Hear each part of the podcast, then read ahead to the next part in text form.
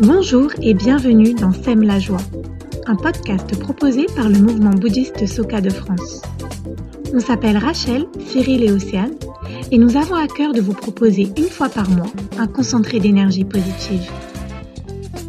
Pour ce faire, nous allons partager avec vous des citations des écrits qui nous inspirent. Mais ce n'est pas tout.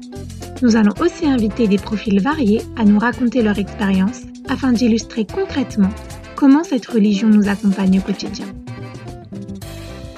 Ce mois-ci, nous vous proposons un nouveau format que vous allez découvrir dès à présent avec Emmanuel, qui a accepté de se joindre à nous pour le mois de juin.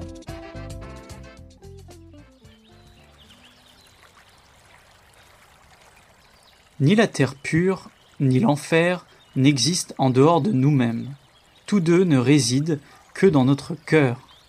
On appelle Bouddha celui qui s'est éveillé à cette vérité, et homme du commun, celui qui est dans l'illusion. Le Sutra du Lotus révèle cette vérité, et celui qui adopte le Sutra du Lotus réalisera que l'enfer n'est autre que la terre de la lumière paisible. Nichiren Daishonin, L'enfer et la terre de la lumière paisible, écrit, page 458. Je m'appelle Emmanuel, j'ai 59 euh, J'ai grandi à Arles, dans le Midi, et j'ai commencé à pratiquer en 1995 à Montpellier. C'était une période où j'étais euh, assez, euh, bah, assez malheureux, j'avais beaucoup de problèmes euh, de santé. J'avais des problèmes voilà, dans ma vie, je ne savais pas trop où me diriger, c'était un peu confus.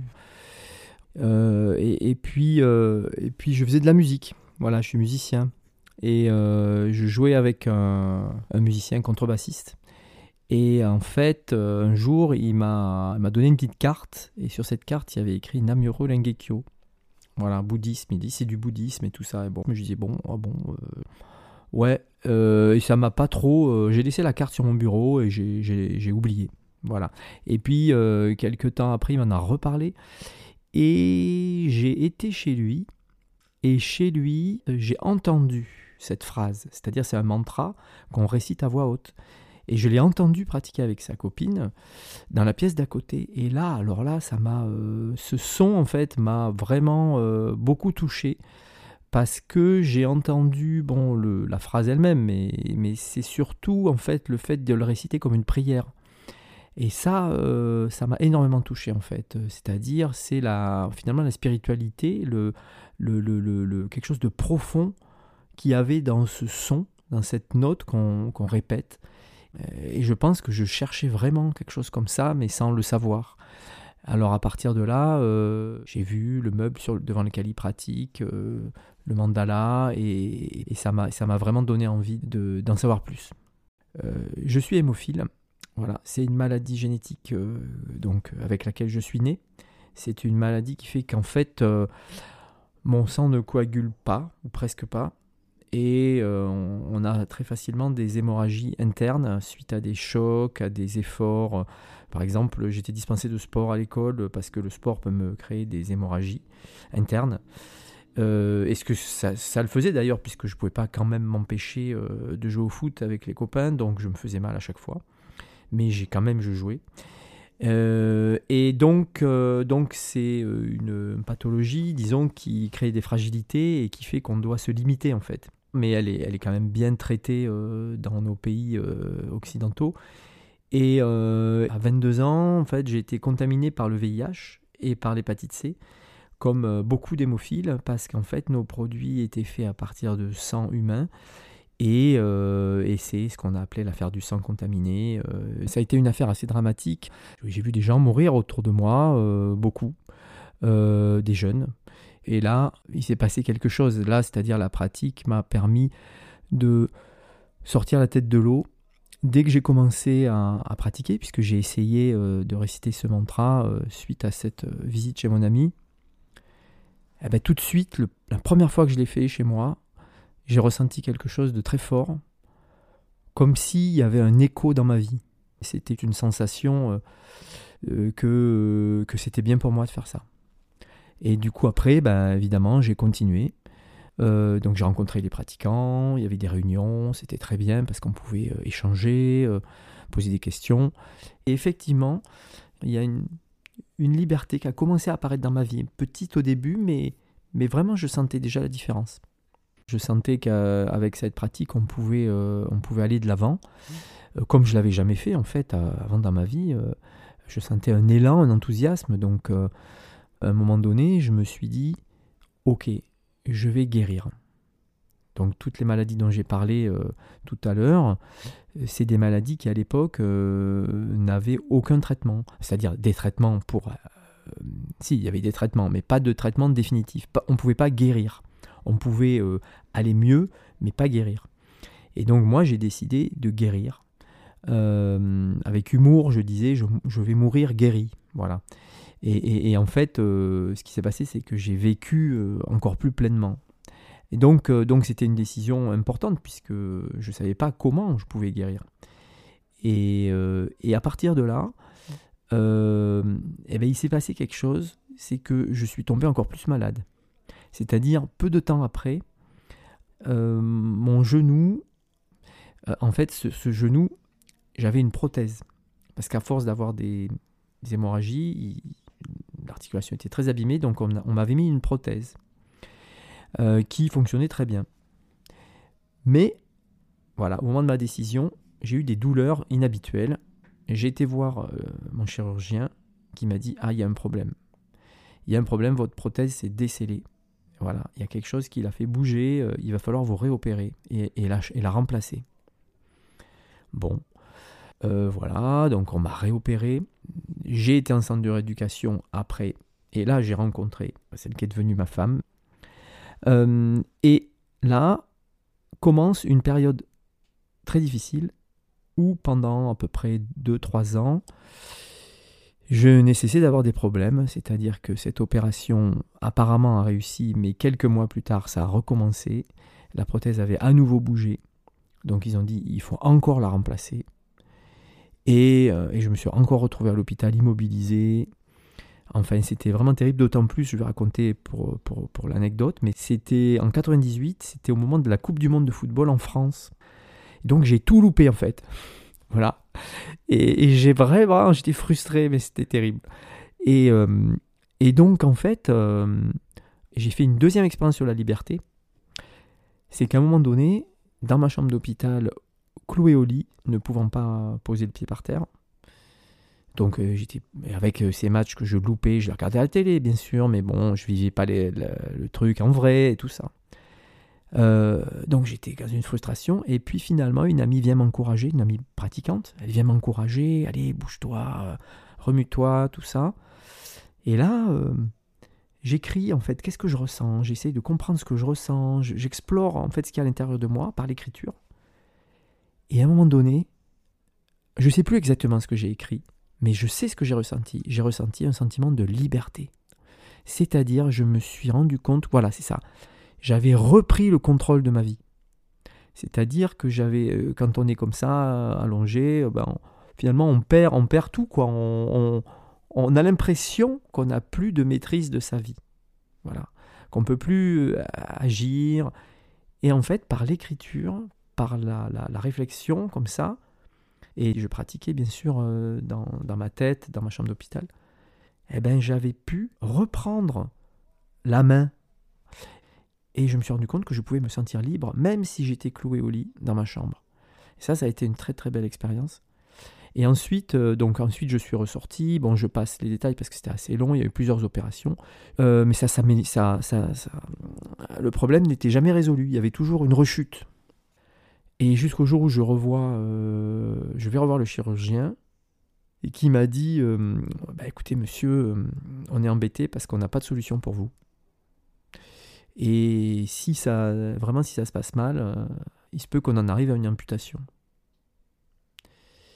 Bon, alors évidemment, là, je suis ressorti décomposé. je, je, je, sors de l'hôpital, je m'assois sur un banc, j'avais un petit sandwich. Et je me rappelle même certains détails qui donnent du sel à tout ça, parce que je vois un pigeon qui vient euh, voir si je lui donne pas des miettes, mais c'est un pigeon unijambiste. Et donc je me dis non mais arrêtez quoi. Voilà. Donc, euh, donc, euh, donc j'étais un peu vraiment déprimé. Je, vais me coucher et pendant la nuit, je me réveille. Et vous savez, pendant la nuit, euh, on, on, a toutes les pensées qui remontent. Hein. Il n'y a pas le filtre de la journée, donc des fois on a des, des, des, des angoisses terribles. Et là, j'avais une angoisse, mais terrifiante. J'avais, je prenais tout en pleine figure. je me rappelais en fait de cette, ce que m'avait dit ce chirurgien. Et là, à côté de mon lit, il y avait euh, ce qu'on appelle le gaucho, c'est-à-dire euh, les écrits euh, du moine qui a fondé ce bouddhisme, Nichiren. Ce sont des lettres qu'il a envoyées à ses disciples et qui sont extrêmement actuelles en fait encore aujourd'hui. Et donc j'ouvre au hasard le livre. Et là je tombe sur cette phrase, la citation que vous avez présentée au début. Et donc cette phrase le fait de, dans ce contexte-là de lire cette phrase, c'était incroyable en fait parce que je me disais mais j'ai une réponse. L'enfer et l'état de Bouddha n'existent nulle part ailleurs que dans ma propre vie. Et si je, suis cet enseignement, si je fais confiance à cet enseignement, en fait, l'enfer peut se transformer en, état de Bouddha, en, terre pure d'état de Bouddha. C'était un message d'espoir incroyable en fait, de dire même l'état d'enfer dans lequel tu es peut se transformer. Bah, j'ai dit ok, bah allons-y. Si c'est vrai, je, veux le vivre, j'y vais. Et à partir de là, c'est comme si j'avais changé un petit peu de direction. C'est pas pour ça que ça a été facile tout de suite. J'étais quand même dans une période difficile, j'avançais pas à pas, c'était difficile, mais j'avais quand même changé de direction. Mais au bout du compte, j'ai pas perdu ma jambe. J'ai perdu la flexion, mais j'ai pu marcher. J'ai pu me remettre debout, marcher sans douleur. J'ai senti que c'était fini en fait. Il y avait quelque chose qui était terminé, que maintenant il fallait que je sorte de l'hôpital et que je devais vivre et que, ok, c'est bon, c'est fini. Et puis, euh, j'ai commencé à marcher un petit peu. J'ai vu que j'avais pas mal du tout que ma jambe euh, tenait bien. je marchais très doucement avec des béquilles et tout. Et puis je marchais un peu plus. J'étais à la campagne avec une amie, je pouvais marcher un peu dehors, respirer. Et ça allait. Et donc j'ai commencé, j'ai continué à marcher, de plus en plus avec une canne, etc. etc. Et j'ai vu que j'avais aucun problème, aucune douleur. Tout allait bien. J'ai dit ok, c'est bon, c'est bon, je marche. Je marche, je marche, je marche. et petit à petit, j'ai récupéré, je me suis remusclé. Et en fait, j'ai euh, il y a un autre texte qui m'a inspiré à ce moment-là. C'est un texte de d'Asaku Ikeda qui est euh, donc le maître que nous suivons euh, à l'époque contemporaine, qui est quelqu'un qui est vivant au Japon et qui fait énormément d'écrits pour encourager tous les pratiquants. Et dans ce texte, il dit qu'en bouddhisme, on considère qu'il y a la maladie et ce qu'on appelle le démon de la maladie, c'est-à-dire en fait l'influence que la maladie a sur nous, la façon dont elle a une emprise sur nous. Ce qui fait que euh, euh, euh, on, est peut-être malade physiquement, mais en plus on va être complètement inhibé en fait dans sa vie, on va s'empêcher de faire des choses, on va, on va réduire sa vie, on va pas croire en soi, etc. Toutes ces genres de choses que, que peuvent vivre une personne malade. Et donc moi j'étais complètement là-dedans, la maladie avait une grande emprise sur moi. Et finalement tout ce chemin jusqu'au moment où, voilà, quand j'ai recommencé à marcher et j'ai repris confiance en moi et j'ai dit non, en fait, je marche, quoi. Je marche, ma jambe tient bon, j'ai pas mal, j'ai même moins mal qu'avant, en fait. Et, euh, et, et, en fait, je m'étais, sans m'en rendre compte, mais progressivement, je m'étais libéré de l'emprise de la maladie. J'avais vraiment emporté une victoire euh, énorme pour moi qui suis né avec une maladie. Donc toujours avec cette idée en arrière-plan que je ne pouvais pas tout faire, je ne pouvais pas vivre pleinement, et eh bien en fait là j'étais en train de conquérir ma vie et euh, c'est une forme de liberté. Euh, ok, j'ai une jambe raide, ok, j'ai, j'ai des problèmes ici ou là, mais en fait c'est pas ça le problème. En fait je me sens libre, je peux vivre comme je le souhaite. Voilà, c'est pas parce qu'on a des limites qu'on ne peut pas vivre pleinement. Et, ça, voilà, c'est vraiment l'expérience que j'ai vécue euh, euh, avec tout ça. Et il y a quelques années, on m'a proposé un traitement pour guérir de l'hépatite C. Euh, donc l'hépatite C, c'était le deuxième virus que j'avais attrapé. On me l'a proposé. J'ai pu en bénéficier. J'ai dit oui, bien sûr. Et en trois mois, eh j'étais guéri. Voilà, j'ai été guéri. ça, ça s'est très bien passé, aucun effet secondaire. Et le médecin m'a dit Ok, c'est bon, vous n'avez plus rien. On refait le test trois mois plus tard. Ok, c'est bon, c'est fini, guéri. Et là, j'ai senti effectivement dans ma vie euh, un regain de vitalité. C'était fantastique, comme si j'avais euh, dix ans de moins.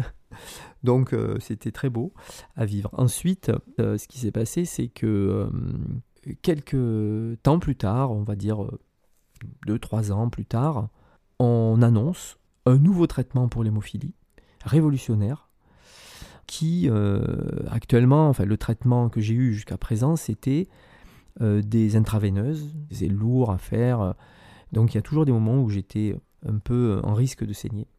Et là, en fait, euh, c'est un traitement qui consistait en une piqûre sous-cutanée. Donc je ne sais pas si les auditeurs voient la différence, mais c'est pas du tout pareil. Sous-cutanée, on, prend la peau, boum, on pique et ça fait pas mal du tout.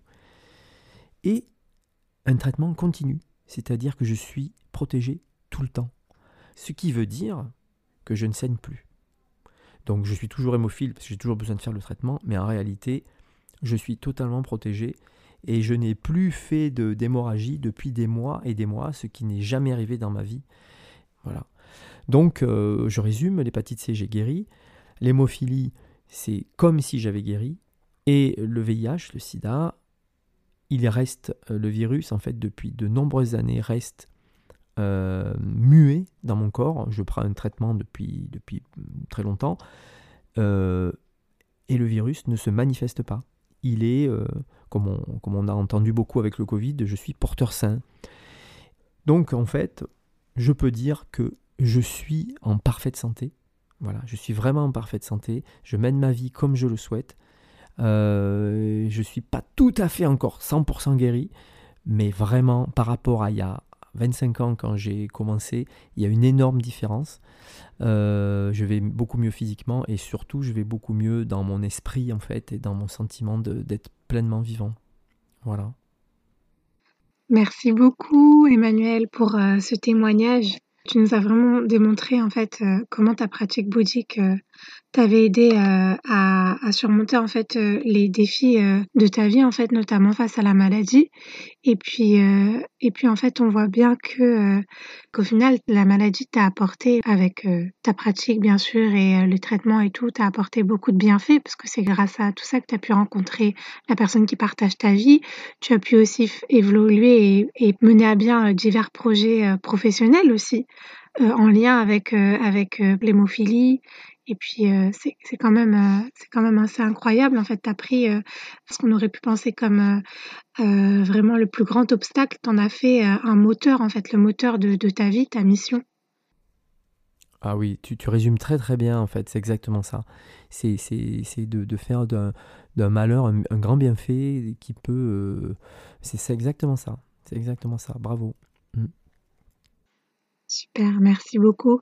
Alors, au début de, cette partie-là, tu nous as parlé euh, de la personne que tu avais rencontrée au centre de rééducation euh, pour ton genou. Est-ce que tu peux euh, nous parler un peu plus de celle-ci? Oui, bien sûr, bien sûr. Donc, elle s'appelle Sophie et mm, elle, serait, elle se soignait elle aussi, elle se rééduquait parce qu'elle avait eu un grave accident de la route qui lui avait provoqué un traumatisme crânien. Et mm, et c'était le début de notre histoire d'amour, en fait, euh, qui nous a amené à nous marier quelques années plus tard. Et en fait, euh, avec Sophie, très vite, on a commencé à faire de la musique. Donc moi, je, vous ai dit, je suis musicien. Sophie écrit des textes, euh, elle, a, fait de la musique aussi. et donc, elle, chantait les chansons que j'écrivais, sur ses textes, etc. Et on a créé un, un, duo comme ça de chansons. Et en fait, ce qui s'est passé, c'est que notre deuxième concert, donc on était en 2002 à l'époque, notre deuxième concert, il s'est passé pour l'association euh, des familles de traumatisés crâniens, donc euh, relié à ce qu'avait eu Sophie. Mais euh, ce qu'il faut comprendre, c'est que l'ambiance dans une association comme ça, c'est très lourd. C'est-à-dire que les gens qui ont ces problèmes-là, c'est souvent des jeunes qui, typiquement, c'est un jeune qui a un accident de mobilette, de moto, et qui se retrouve handicapé à vie. donc ils étaient là avec leurs parents dans leur fauteuil roulant. enfin vraiment terrible en fait. Et, nous on était là avec des chansons assez rigolote. Euh, il y en a une qui parlait d'une araignée. Enfin bon, c'était assez euh, poétique et drôle en même temps. Et, euh, je me suis dit, mais c'est décalé. Comment on va chanter ça dans ce contexte? Et puis je me suis dit, mais oui, c'est exactement ça qu'on doit faire. C'est-à-dire que nous, nous avons retrouvé une joie de vivre après ces épreuves-là, on a retrouvé une joie de vivre, notamment dans cette pratique de la musique euh, qui nous permet de nous construire, etc. Et on peut transmettre ça euh, en chantant nos chansons à ces gens. Voilà, et c'est exactement ça qu'on doit faire. Et donc, euh, on a chanté, ça s'est bien passé, et, on en a eu beaucoup de plaisir. Et on a discuté avec les gens après, et on s'est dit, voilà, c'est juste de faire ça. Et après, pendant pas mal d'années, on a euh, continué à, jouer dans des contextes liés euh, au handicap euh, ou à des choses comme ça, à chaque fois pour transmettre l'espoir que nous, on avait conquis en fait dans notre propre vie, par nos expériences. La joie d'être en vie, peu importe avoir un handicap, en fait, on peut avoir de la joie. Et et puis on a donné nos témoignages, on a créé des débats en fait. Euh, enfin on a fait plein plein de choses. On a rencontré des gens vraiment extraordinaires parce que des gens aussi qui avaient des expériences de vie incroyables et un courage euh, magnifique et qui créaient des très belles choses. Donc vraiment humainement ça a été euh, de, très très beaux moments et qui nous permettaient ben, de faire en plus ce qu'on aime, c'est-à-dire chanter, créer de la musique. voilà. Donc ça, c'est peut-être la, voilà, la partie la plus importante de, ma vie, en fait, euh, au niveau de, du travail et, de comment je m'inscris dans la société. Super, merci beaucoup. Et est-ce qu'il y a eu des, événements qui t'ont particulièrement marqué par rapport au combat même euh, contre la maladie, euh, en plus de participer à tous ces événements ben, En fait, il y a une autre expérience qui, a été très très importante pour moi. C'est que, donc comme je vous l'ai dit, je suis hémophile, donc c'est une maladie du sang. Et, euh, et, là, j'ai eu toute une, toute une période euh, d'une dizaine d'années pendant lesquelles j'ai exploré la dimension symbolique et spirituelle du sang.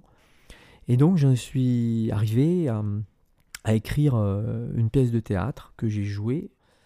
Et puis après, j'ai même écrit un livre parce que je vivais une expérience très forte euh, qui me permettait de comprendre profondément ma maladie, mais de lui donner un tout autre sens. Et donc j'ai écrit un livre. Ça m'a pris beaucoup de temps, j'ai vraiment creusé très très profondément ce, travail-là, parce qu'en fait, la, maladie, surtout quand c'est une maladie chronique, génétique, c'est quelque chose qui est inscrit au fond de notre vie. Euh, les gènes, hein, euh, concrètement, c'est inscrit au fond de notre vie. Mais pas que, c'est-à-dire c'est aussi, là, comme je disais au début, cette façon de, de, de, de, vivre, d'avoir des limites, des empêchements, de faire ceci, de pas faire cela. Ça, ça, crée toute une sorte de truc mental comme ça. Une identité. Voilà, c'est une identité. Et, et les médecins euh, qui, qui, nous sauvent la vie, hein, bien sûr, mais en même temps, ils, ils confirment cette identité. Vous êtes malade. Et là, en faisant ce travail, une fois de plus, je sortais totalement de ça mon sang n'était plus une partie malade, mais une partie de vitalité. Et ça, c'était complètement nouveau pour moi, en fait. J'explorais ça par l'écriture, par le, des œuvres picturales aussi, etc. Et c'était euh, vraiment une, réécriture de ma propre vie, une réécriture de moi-même dans le presque dans le moindre détail. Et à chaque fois, je sentais, ben c'est drôle, hein, je n'avais pas pensé que je parlerais de liberté autant, mais c'est ça en fait. À chaque fois, je récupérais encore plus de liberté jusqu'au jour où j'ai rencontré des danseurs qui ont fait une, performance euh, dans une de mes expositions sur ce travail sur le sang, euh, qu'est-ce que ça leur inspirait, donc ils ont voilà. Et après ils m'ont dit viens danser avec nous, viens voir, on va on va, te montrer ce qu'on fait. J'ai été et ils pratiquent un certain type de danse euh, qui était tout à fait adapté à ma vie. En fait, ils travaillent beaucoup avec des personnes handicapées et des personnes valides, mais ils intègrent toutes sortes de corps dans dans le travail de danse. C'est-à-dire que tous les corps ont une place dans ce type de danse. Et là, moi, je me suis retrouvé comme un poisson dans l'eau. Mon corps était prêt à la danse. Et je pense que c'est tout ce travail, enfin j'en suis sûr, c'est tout ce travail euh, de, réécriture de moi-même, donc de récupération de mon corps, je veux dire concrètement, qui fait que quand je me suis retrouvé dans la danse, mais c'était naturel pour moi en fait. J'étais super à l'aise. Et il me disait même, mais c'est incroyable comme tu danses, tu, entends tout, euh, enfin entendre au sens, euh, entendre le corps en fait. Et, c'était euh, voilà, c'était naturel pour moi en fait de, de, de, percevoir les mouvements, d'être à l'écoute des autres et tout ça. Euh, et, c'était évidemment un grand bonheur de pouvoir faire ça, alors que, comme je disais au début, j'ai pas fait de sport quand j'étais à l'école, j'étais quand même brimé sur ce plan-là, physiquement. Et là, je trouvais un épanouissement vraiment dans la, cette pratique de la danse. Et pour moi, ça a été une nouvelle grande expérience, en fait, de, pouvoir euh, euh, vivre. Alors là, pour le coup, j'ai vécu quelque chose que je n'avais pas prévu. Bah, je te remercie. Et du coup, euh, une petite dernière question, en fait.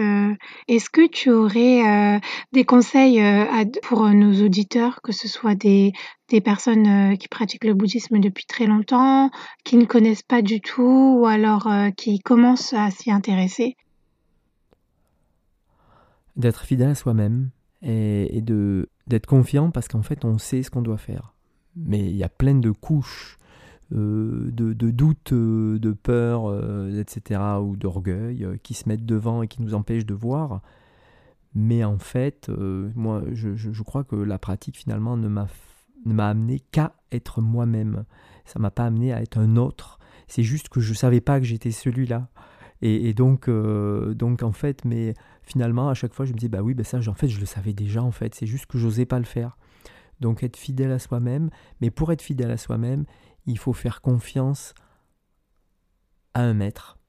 Je crois que c'est ça aussi que j'ai appris, c'est-à-dire à, un enseignement ou à quelque chose en quoi on a vraiment confiance.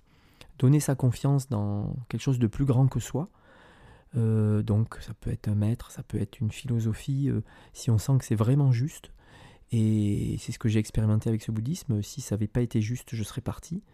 Mais là, j'ai toujours trouvé que c'était juste et qu'il y avait des vraies réponses. Et, en faisant confiance à, ces maîtres bouddhiques, eh ben, j'ai vu que j'ai, euh, je suis devenu moi-même, complètement. Ah, super, merci beaucoup. Merci. Merci encore à Emmanuel pour son témoignage et merci à vous de nous avoir écoutés. Nous vous retrouverons le mois prochain pour un nouvel épisode de Sème la joie. Pour recevoir une notification lors de la sortie du prochain épisode, nous vous invitons à vous abonner sur la plateforme de votre choix. Vous pouvez également nous retrouver sur les pages Facebook et Instagram du mouvement Soka. À très bientôt!